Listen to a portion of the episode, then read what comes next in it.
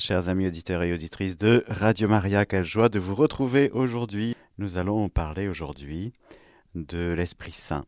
Alors, euh, vraiment que cette créature immaculée qui a été complètement dans le Saint-Esprit tout le temps, tout le temps, tout le temps, dès sa conception, eh bien qu'elle dispose nos cœurs à recevoir ce que le Seigneur veut nous donner, veut nous dire aujourd'hui pour nous faire avancer dans notre vie dans notre vie chrétienne, dans notre vie avec Dieu, dans notre vie euh, de sainteté vers le ciel.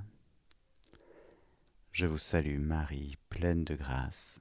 Le Seigneur est avec vous. Vous êtes bénie entre toutes les femmes, et Jésus, le fruit de vos entrailles, est béni. Sainte Marie, Mère de Dieu, priez pour nous pauvres pécheurs, maintenant et à l'heure de notre mort. Amen.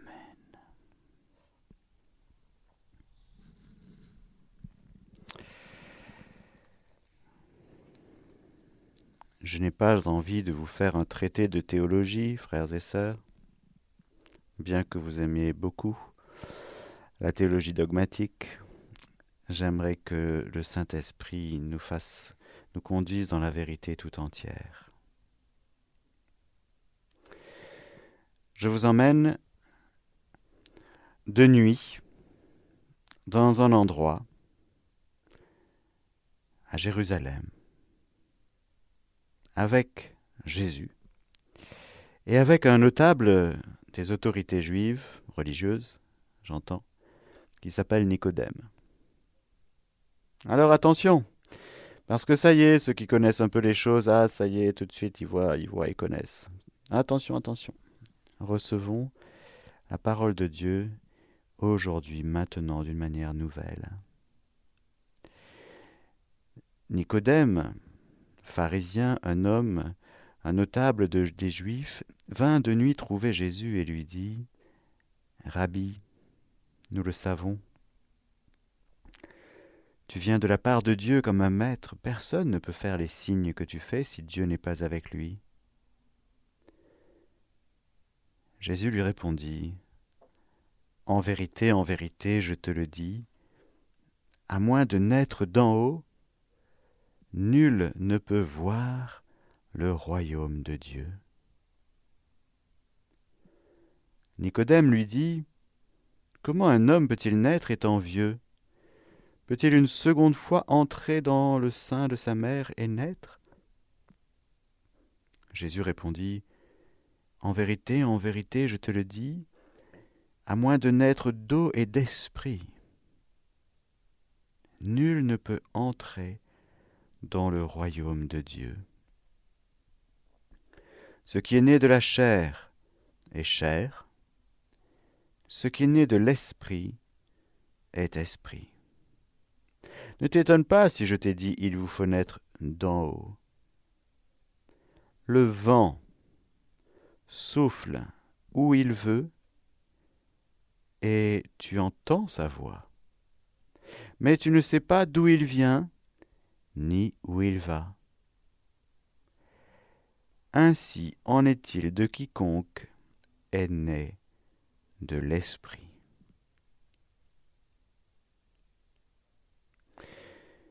Autrement dit, Jésus est en train de nous dire, à travers ce qu'il dit à Nicodème, qui est maître en Israël et qui enseigne, qui connaît beaucoup de choses, qui connaît bien la Torah, il connaît bien l'Écriture. Mais Jésus lui dit, pour entrer dans le royaume, parce que le but de notre vie, ce n'est pas d'emmagasiner des connaissances, le but de notre vie, c'est de connaître Dieu, connaître le Père et son envoyé, le connaître, l'aimer, entrer dans l'intimité de Dieu, parce que c'est ça que nous allons vivre pour l'éternité. Et nous avons un temps sur la terre pour entrer, pour apprendre à entrer en relation avec Dieu. Or, nous ne pouvons pas connaître Dieu vraiment profondément s'il ne se le révèle à nous. C'est ce qu'il fait. Nous avons vu que ce Dieu se révèle dans le temps et dans l'espace, dans l'histoire sainte, et nous avons vu que ce Dieu se fait connaître comme le Dieu unique, le Dieu un, et qu'avec Jésus il se passe quelque chose de tout à fait étonnant et grandiose, c'est que ce Dieu un qui demeure un et unique, bien sûr, eh bien, il y a le Père et le Fils. Le Fils révèle le Père. Il nous parle du Père, de son Père, de notre Père. Et il est le Fils. Il se désigne comme le Fils. Et puis c'est le Père aussi qui va témoigner, celui-ci est mon Fils, bien-aimé, écoutez-le. Hier nous l'avons vu, le Père et moi, nous sommes un. Et par plusieurs, je suis, par plusieurs euh, manières de dire, Jésus a dit ce qu'il fallait pour susciter la foi. Vous croyez en Dieu, mais croyez aussi en moi, mais croyez au moins aux œuvres.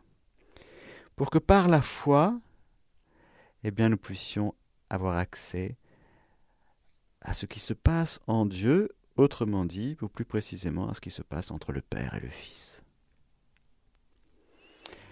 C'est une relation ouverte, nous l'avons dit, cette relation paternité, filiation en Dieu, quelque chose d'absolument grandiose, elle s'ouvre pour nous faire entrer. Et alors, vous allez me dire, mais l'Esprit Saint, l'Esprit Saint dans tout ça. Eh bien, l'Esprit Saint, je vais vous dire ce que le catéchisme de l'Église catholique dit dans son paragraphe 687, qui est magnifique. Je cite. Nul ne connaît ce qui concerne Dieu sinon l'Esprit de Dieu. Citation de 1 Corinthiens 2. Nous, avec l'esprit de l'homme, on, comprend un petit peu les choses, ce qui se passe dans la vie humaine, dans la société, chez mon frère, ma soeur, son comportement, Manière de vivre, manière de faire, manière de penser, tout ça c'est humain. Ok, très bien. Mais pour connaître Dieu, c'est l'Esprit de Dieu qui connaît Dieu. Saint Paul, 1 Corinthiens 2, 11, il nous dit ça. Qui donc entre les hommes sait ce qui concerne l'homme, sinon l'Esprit de l'homme qui est en lui? De même, nul ne connaît ce qui concerne Dieu, sinon l'Esprit de Dieu. Or, nous n'avons pas reçu, nous, l'Esprit du monde, mais l'Esprit qui vient de Dieu, pour connaître les dons gracieux que Dieu nous a faits. Alors il y a le secours du Saint-Esprit. Nul ne connaît ce qui concerne Dieu sinon l'Esprit de Dieu. Or, écoutez bien, son Esprit, l'Esprit de Dieu qui le révèle, nous fait connaître, écoutez bien, le Christ, son Verbe, sa parole vivante, mais ne se dit pas lui-même. C'est malin ça. L'Esprit Saint ne se dit pas lui-même. Celui qui a parlé par les prophètes nous fait entendre la parole du Père. Mais lui, nous ne l'entendons pas. Nous ne le connaissons que dans le mouvement où il nous révèle le Verbe et nous dispose à l'accueillir dans la foi. Le mouvement, le souffle, ce dont Jésus parle à Nicodème, L'esprit de vérité qui nous dévoile le Christ ne parle pas de lui-même, dit Jésus lui-même dans l'Évangile selon Saint Jean, chapitre 16. L'Esprit Saint prendra de mon bien, il ne prendra pas de lui-même, non, non.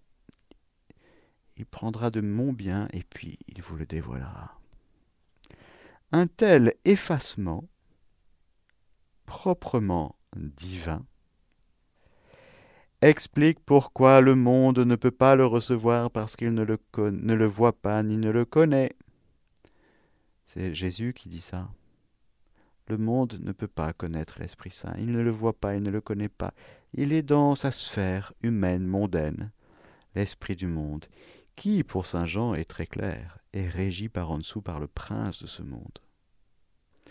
Parce que ne pas entrer dans l'alliance avec Dieu, ne pas connaître Dieu, c'est un effet de l'esprit du démon, qui fait tout pour nous empêcher de connaître le vrai Dieu qui se révèle à nous.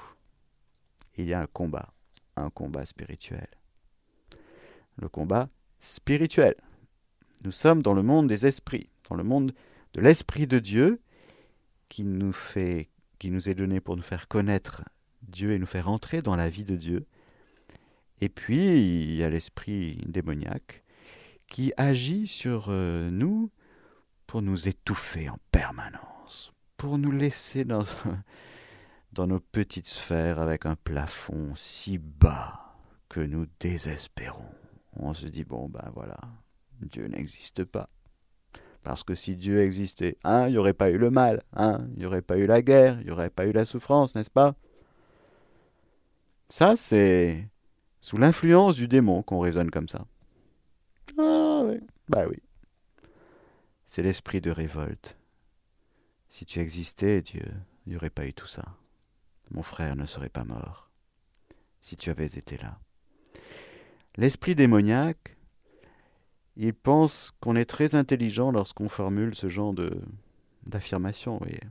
Si tu avais été là, mon frère ne serait pas mort, quand même. Soi-disant parce que je sais que tu peux faire quelque chose, mais tu ne le fais pas, c'est un reproche. Qui fait des reproches à Dieu? Qui est révolté contre Dieu? Qui dit en permanence à Dieu ce qu'il devrait faire et qu'il ne fait pas? C'est l'esprit de révolte. Il vient d'où cet esprit de révolte? Du démon. Parce que le démon veut nous maintenir dans la révolte et le désespoir pour que nous soyons empêchés de connaître Dieu, qui n'est qu'amour, bonté, miséricorde, lumière, Petit clin d'œil aujourd'hui à Sainte Faustine, par qui Jésus est passé pour nous dévoiler, nous révéler nous faire vivre de sa miséricorde infinie. Alors vous comprenez que le monde ne peut pas le recevoir parce qu'il ne le voit pas ni ne le connaît. Il ne veut pas. Oui, c'est une volonté rebelle qu'a le monde. Le monde est gît sous le pouvoir du rebelle par excellence. Si on ne comprend pas ça, frères et sœurs, ben, on comprend rien. Pas grand-chose. Tandis que ceux qui croient au Christ, ah, le connaissent parce qu'il demeure avec eux. Jésus, dans l'évangile selon Saint Jean, chapitre 14, révèle que ses disciples qui sont à côté de lui, à tour de lui, ils ont l'Esprit Saint. Vous avez reçu déjà suffisamment parce que vous êtes restés avec moi. Vous croyez en ma parole. J'ai prié pour vous. J'ai prié pour toi, Pierre. Et puis vous êtes mes choisis, mes bénis. Et puis vous allez recevoir la force d'en haut alors vous avez déjà reçu des petites touches suffisamment de lumière pour euh, rester là et recevoir les secrets de Dieu. On voit donc l'Esprit Saint, qui est comme cette personne divine de la Sainte Trinité, qui est comme la plus effacée. Parce que, encore une fois, Jésus ne va cesser de parler du Père et nous révéler la personne du Père et sa filiation. L'Esprit Saint, c'est plus subtil, c'est plus caché, c'est plus effacé parce qu'il agit conjointement avec les deux autres personnes de la Sainte Trinité. Il est tout Dieu, 100% Dieu, comme le Fils, comme le Père, et il agit conjointement. Cet Esprit Saint qui est déjà là à la création. Un seul Dieu, nous allons le développer dans quelques catéchèses bientôt lorsque nous parlerons de la Trinité, lorsque nous parlerons de la création, et nous verrons que un seul Dieu, oui, créateur du ciel et de la terre, de l'univers visible et invisible, mais que ce Dieu créateur et trine, eh bien, dans le mystère de la création, il n'y a pas que le Père. Même si on approprie la création au Père. Mais c'est le Père, le Fils et le, Saint-Esprit qui sont créateurs. D'ailleurs, dans la prière du Saint-Esprit, vient Esprit créateur, nous disons. Parce que nous reconnaissons que l'Esprit Saint est Dieu et qu'il reçoit tout honneur et toute gloire et une même adoration.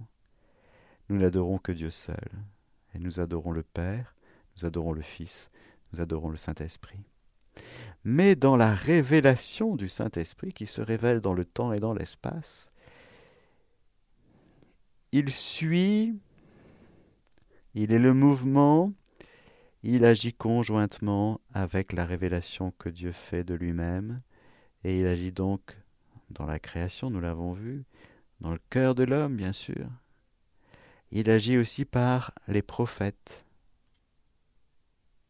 Les prophètes qui vont être investis par le Saint-Esprit, l'Esprit de Dieu, celui-là même qui planait sur les eaux, l'Esprit créateur, celui-là même symbolisé par euh, cette colombe qui reviendra après le déluge pour manifester que ça y est, nous changeons de régime, nous, nous passons à une humanité nouvelle. Pas celle 2.0, pas celle du transhumanisme. Non, non, non, ça c'est pas de l'humanité nouvelle, c'est de l'humanité dégénérée. Au sens strict. Dégénérée. Hein Genre, généré, dégénéré, c'est ça cette humanité que, dans laquelle le diable veut nous emmener, c'est une humanité dégénérée, qui ne sait plus qui elle est. Pourquoi? Parce qu'elle ne sait plus d'où elle vient, ni où elle va. Elle ne connaît plus Dieu, elle ne connaît plus son Créateur, elle ne le sait pas, du coup, en vue de quoi elle vit. Alors elle peut se désagréger, puisque cette humanité d'aujourd'hui, sans Dieu, il y a forcément que du désespoir. Il n'y a aucune espérance dans le cœur de celui qui ne croit pas. Il y a des petits espoirs, oh, des petits espoirs en les hommes politiques, des petits espoirs euh, dans le climat, des petits espoirs en des lendemains meilleurs, tout ça, c'est vanité des vanités. Illusion. Que des chevaux pour sauver, que les chars pour sauver, non. L'humanité qui n'est pas croyante va de déception en déception, de désespoir en désespoir, et entre deux désespoirs, elle compense le vide, elle compense le désespoir en essayant de se vautrer dans des convoitises qui n'amènent que de, encore, qui rajoutent au désespoir encore du désespoir. Et pour échapper au désespoir, on en rajoute ça s'appelle la désespérance, le désespoir, oui. Alors, l'Esprit Saint, c'est tout autre. L'Esprit Saint fait toute chose nouvelle. Et alors, nous voyons dans l'histoire l'Esprit quand même qui se révèle. Il agit à travers les prophètes, il agit à travers le don de la loi, bien sûr. Il guide le peuple d'Israël, mais il arrive dans d'une manière culminante avec bien sûr la personne du Fils. Pour se révéler pleinement, le Saint-Esprit devait attendre l'incarnation et devait attendre ce moment dans l'histoire où le Rédempteur, conçu du Saint-Esprit, Jésus est conçu par le Saint-Esprit. Ce n'est pas la semence de Saint Joseph qui est pour quelque chose, non. Marie, elle conçoit par l'opération du Saint-Esprit.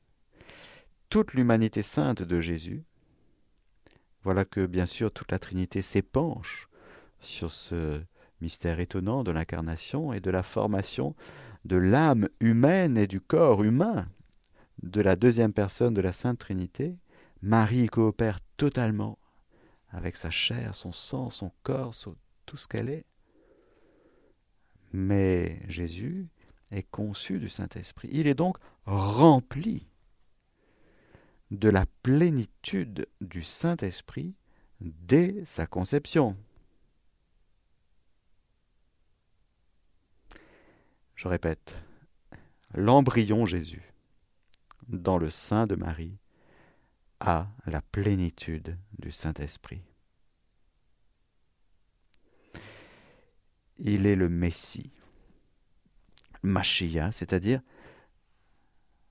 celui qui a l'onction, le Messie attendu, qui est là. Il y avait cette promesse, le rejeton sort de la souche de Jessé, un surgeon pousse de ses racines, sur lui repose l'esprit du Seigneur, esprit de sagesse et d'intelligence, esprit de conseil et de force, esprit de science et de crainte du Seigneur. Ce Messie attendu, il devait être rempli du Saint-Esprit, c'était comme ça que c'était promis. Et voilà que Jésus est là, rempli de l'Esprit Saint. Ça veut dire que, frères et sœurs, tous les actes de Jésus, dès sa conception dans le sein de Marie, sont des actes qui sont posés dans l'Esprit Saint, ce sont des actes qui répandent l'Esprit Saint. Alors oui, il y a une pédagogie divine, car il y aura le jour béni de la Pentecôte où l'Esprit Saint sera répandu non pas sur le corps du Christ, qui est qui a vécu le mystère de l'ascension, mais sur le corps mystique du Christ, l'Église. L'Église née à la Pentecôte, elle est conçue à la croix, mais pour vivre en même régime que celui qui en est la tête, le Christ. Une Église qui ne vit pas du Saint-Esprit, c'est une ONG. Voilà. Une institution humaine. Or, l'Église est d'institution divine, c'est le corps du Christ qui est appelé à vivre en régime du Saint-Esprit. Sinon, circuler, il n'y a rien à voir. L'Église de Jésus-Christ, bien sûr, de Jésus, Sauveur, Christ, Messie. Alors on comprend que dans la révélation du Saint-Esprit, l'Esprit Saint, troisième personne de la Sainte Trinité, accompagne cette révélation qui se fait dans le temps et dans la sagesse et la pédagogie divine. Il a fallu d'abord que nous voyions le visage du Fils, que nous touchions de nos mains le Verbe de vie, que nous entendions de nos oreilles celui qui est le Verbe fait chair. Alors le Saint-Esprit est là, bien sûr, il est le Saint-Esprit, là où Il est dans l'humanité sainte du Christ. Aucune parole de Jésus est en dehors de l'Esprit. Chaque parole de Jésus est portée par le souffle C'est magnifique. Chaque parole, chaque geste, chaque acte de Jésus dans son humanité est répand le souffle. Le souffle créateur, le souffle sanctifiant, bienfaisant, consolateur, fortifiant, avec toutes les vertus, tous les dons du Saint-Esprit, selon aussi la capacité de chacun de recevoir. Ce qui est merveilleux, c'est que quand Jésus parle, par exemple, c'est le Verbe qui parle. Le Verbe, s'en remettant entièrement entre les mains du Père, déclenche l'Esprit Saint. Mes paroles, dira Jésus, sont esprit et elles sont vie. C'est pourquoi on était suspendu à ses lèvres, parce que le cœur, si vous voulez, le cœur comprend au-delà des mots, au-delà de ce qu'il peut formuler, il se laisse toucher le cœur. Il ne cherche pas d'abord à comprendre avec sa petite tête, il se laisse toucher. Il dit, ça m'a touché. Ah oui. Qu'est-ce qui t'a touché dans la prédication de Jésus? Bah tout. Tu peux me faire un résumé? Bah, J'ai un peu de mal parce qu'il faut re. C'est un autre travail. Mais quand Jésus parle, le cœur, au moment où Jésus parle, le cœur humain est touché. Pourquoi? Parce que l'Esprit Saint travaille le cœur de tout homme. Pourquoi? Parce que l'Esprit Saint est créateur, l'Esprit Saint dispose, ouvre, travaille. Et quand le Verbe se met à parler à sa créature, car le Verbe est créateur, eh bien voilà qu'il y a comme une résonance, comme on dit, un écho. Il y a comme quelque chose qui se passe dans le cœur de l'homme. Il dit Ah, c'est sûr, nul n'a parlé comme cet homme. Hein. Les soldats envoyés par les pharisiens pour euh, attraper Jésus et le ramener. alors, vous venez sans Jésus, vous ne voulez pas attraper? Ah ben non, ben non, parce que nul homme n'a parlé comme cet homme. ils se sont laissés toucher, les soldats. Ils sont venus pour l'attraper et c'est leur cœur qui a été attrapé. Parce que le Verbe souffle, répand, spire, on dit en théologie, le Saint-Esprit. On le dira plus tard en théologie que l'Esprit Saint procède du Père et du Fils, du Père par le Fils. Ce voilà, des, c'est vrai, c'est vrai, c'est tout à fait vrai, et c'est ça qui se passe. Mais je ne veux pas vous emmener tout de suite dans les formulations théologiques et dogmatiques pour vous faire comprendre ce qui se passe. Lorsque la réalité de l'incarnation arrive et lorsque la réalité du mystère du Christ est là, alors oui, le Saint-Esprit va être promis par Jésus, il va en parler longuement, et il va, après sa mort et sa résurrection, il va être enlevé, ce Jésus, il va s'asseoir à la droite du Père, et de fait, le Père et le Fils vont répandre le Saint-Esprit, le Père par le Fils va répandre le Saint-Esprit, c'est une œuvre commune. L'envoi du Fils, euh, de l'Esprit Saint, frères et sœurs, c'est absolument grandiose. Cette Pentecôte, frères et sœurs, c'est quelque chose de grandiose.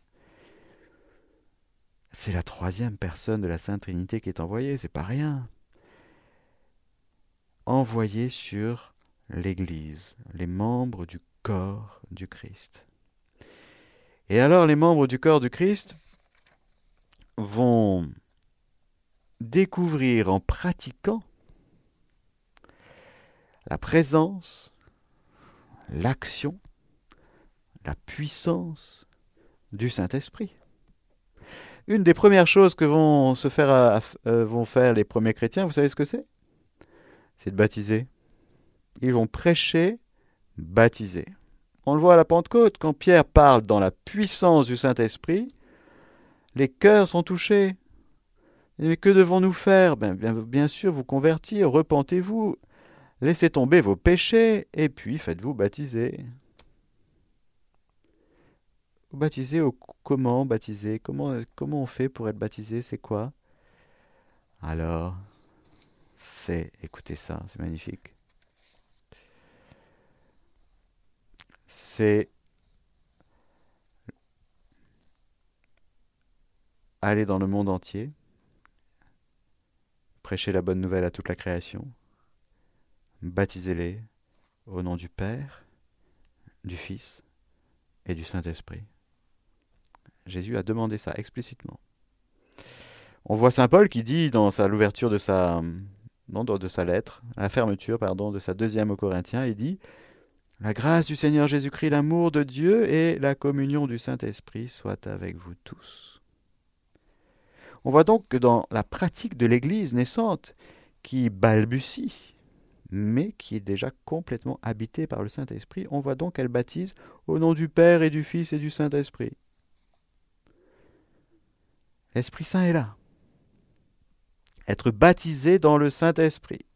Avec l'eau, on revient à ce que Jésus enseignait à Nicodème. Si tu ne nais pas d'eau et d'esprit, tu peux pas rentrer, tu peux pas voir si tu n'es pas d'en haut.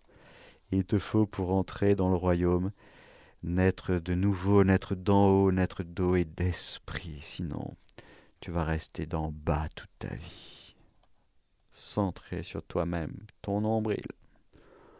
Ah, entre dans le royaume. Il y a le royaume de Dieu qui est là. Pourquoi tu rentres pas? Comment faire pour entrer il faut que tu ouvres ton cœur à la grâce de l'Esprit Saint et que tu te mettes à croire. Tu vas être immergé dans une réalité à laquelle tu donnes ton consentement libre. La foi, qui est déjà comme des petites touches. Vous voyez, le Saint-Esprit a été donné réellement par les petites touches, mais pas en plénitude. Il fallait attendre la Pentecôte Eh bien, avant le baptême, c'est comme ça, le catéchumène. Ah ben, il a un rapport avec les vérités révélées. Mais le jour du baptême, il reçoit le don de la foi qu'il va professer. Il va recevoir le don du Dieu très haut. Il va recevoir le Saint-Esprit, il va recevoir toute la Sainte Trinité en lui. Le baptême, c'est une immersion. Alors, frères et sœurs, le Saint-Esprit, j'ai envie de vous dire, pour résumer cette catéchèse d'aujourd'hui, ça se vit. En vivant du Saint-Esprit, après, on peut dire, mais je suis tout à fait d'accord avec vous, mon Père, tout à fait, je confirme la foi de l'Église, l'Esprit Saint est Dieu. Ah oui. Oui. Je reçois dans la foi le don du Saint-Esprit, j'y crois à tout le credo. Et quand lorsque l'Église m'enseigne que l'Esprit Saint est la troisième personne de la Sainte Trinité, une personne divine, et Dieu lui-même, j'y crois, sans peut-être tout comprendre. Je crois, je rentre dedans à fond. Et j'apprends à vivre, à invoquer le Saint-Esprit, à vivre de lui, à lui demander, à avoir euh, de l'aide, à lui demander de l'aide, pardon, son assistance, ses lumières tous les jours, à faire référence comme un l'hôte très doux de notre âme, tous les jours de notre vie, et du coup on comprend que le Saint-Esprit est un souffle. Rua en hébreu. On comprend que le Saint-Esprit est une onction. Oui. Ah, l'onction du Saint-Esprit. L'onction de consécration. Par le Saint-Esprit, nous sommes marqués. Marqués par l'Esprit de Dieu qui nous fait échapper à l'Esprit du monde. L'Esprit du monde, c'est un piège. Il faut bien comprendre que là, il y a tout le combat spirituel, dont Saint Paul parle beaucoup dans ses lettres. Nous aurons l'occasion d'y revenir. Il y a Romains 8, Galates, etc. Il y a antinomie entre l'Esprit Saint répandu dans notre cœur pour qu'on vive du Saint-Esprit et l'Esprit du monde qui essaye d'entrer dans notre cœur et à qui on dit viens, viens, pas de problème. C'est cool. Ça tombe bien, j'avais des convoitises. Tu me proposes quoi? Bah, C'est pile ce que je voulais. Hein. Stop. Non. L'esprit du monde ne sert que notre ego, que le vieil homme. Alors l'Esprit Saint fait de nous un homme, une femme nouvelle, nouveau, selon Dieu. Alors oui, il y a un combat là. Alors l'Esprit Saint, oui. On comprend que l'Esprit est une puissance, une dynamisme, une, un souffle puissant. Il y a une puissance, car l'Esprit Saint a ressuscité Jésus, quand même. Hein? Alors oui, en vivant dans le Saint-Esprit, on comprend que le don du Saint-Esprit nous donne une puissance, une force d'en haut. Non pas tant pour résister aux tentations que pour euh, vivre d'en haut. Car notre vie désormais, on n'est plus là, de moins en moins là, en train d'essayer d'échapper à l'esprit du monde. Car l'Esprit Saint qui est répandu dans notre cœur est l'Esprit du Fils et du Père, et donc il va nous faire entrer dans le lien entre le Père et le Fils il est tout relatif au Père et au Fils. Et lorsqu'il est répandu en nous, il prend de chez des biens du, côté du Christ, il nous les répand en nous pour nous christifier, nous christo-conformer, comme disait le cardinal Journet. Et puis il nous dit Eh bien, je souffle en toi, Abba. Tu vas comprendre du dedans que tu es devenu fils bien-aimé du Père, fille bien-aimée du Père. Tu vas le comprendre du dedans parce que je suis au-dedans de toi. L'Esprit est au-dedans de nous. Et il nous fait nous écrier Abba, Père. Alors c'est bon, frères et sœurs, de aujourd'hui nous considérer comme euh, habités par l'Esprit Saint. Figurez-vous que la divinité du Saint-Esprit, va être affirmé Vous savez quand? D'une manière dogmatique, conciliaire, en 381.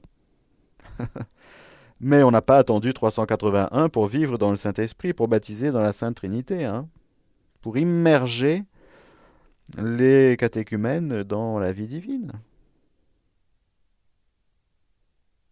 C'est beau de voir que la vie de l'Église, c'est une vie. La vie divine nous est communiquée par l'Église, par les sacrements. Et alors, lorsque nous, entrons dedans, nous entrons dans la vie divine qui nous échappe, mais nous entrons réellement.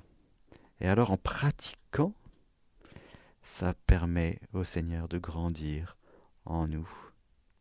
Et petit à petit, jour après jour, d'Eucharistie en Eucharistie, de confession en confession, eh bien, nous, permettons au Seigneur de prendre sa stature, la stature du Christ.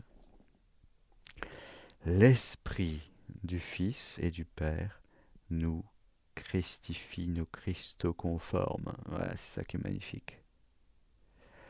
Alors oui, on verra que à travers ces œuvres que je vous ai citées brièvement, frères et sœurs, vous comprenez qu'en 45 minutes, vous parlez de la divinité du Saint-Esprit. C'est un, exercice euh, certain. Mais nous mettons des mots sur une réalité vécue. Vécue par l'Église, transmise par l'Église, et que nous vivons aujourd'hui. Ce Saint-Esprit est vivant, ce Saint-Esprit est Dieu. Alors oui, l'Église va affirmer la divinité du Saint-Esprit, qui est plus qu'un attribut. L'Esprit Saint est Dieu. Alors, au cours des premiers siècles, l'Église a cherché à formuler plus explicitement sa foi trinitaire, tant pour approfondir sa propre intelligence de la foi que pour défendre contre des erreurs qui la déformaient. Ce fut l'œuvre des conciles anciens, aidés par le travail théologique des pères de l'Église et soutenus par le sens de la foi du peuple chrétien. Pour la formulation du dogme de la Trinité, l'Église a dû développer une terminologie propre à l'aide de notions d'origine philosophique. Substance, consubstantielle, personne ou hypostase, c'est grec, relation, etc.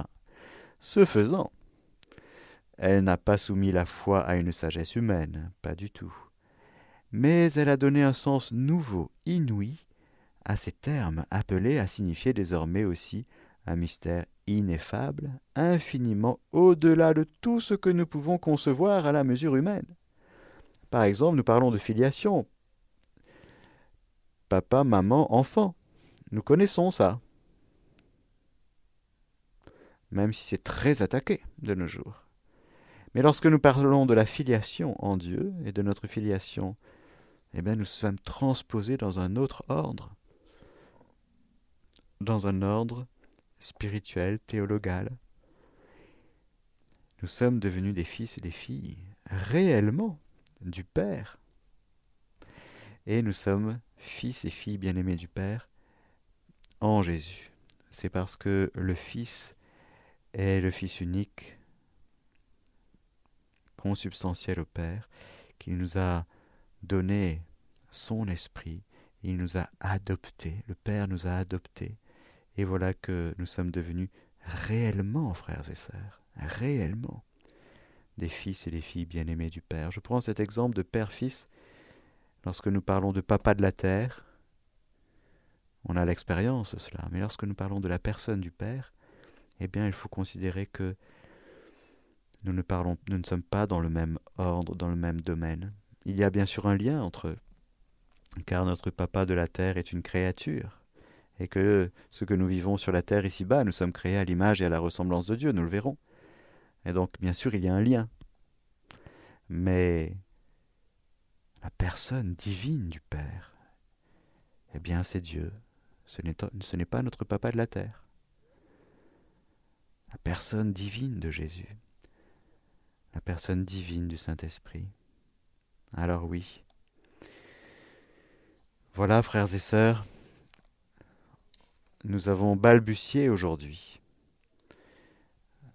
quelque chose, des choses, sur comment l'Esprit agit en même temps que les deux autres personnes divines, comment l'Esprit Saint nous est révélé, comment tout en se cachant, il se dévoile aussi, comment il s'efface devant les deux autres personnes divines et comment il agit puissamment dans nos cœurs, comme il a agi puissamment à travers l'humanité sainte de Jésus en particulier. Amen. Alléluia. Que le Seigneur Tout-Puissant et Miséricordieux vous bénisse, le Père, le Fils et le Saint-Esprit. Amen. Chers auditeurs de Radio Maria, c'était la catéchèse du Père Mathieu que vous pouvez réécouter en podcast sur notre site internet www.radiomaria.fr.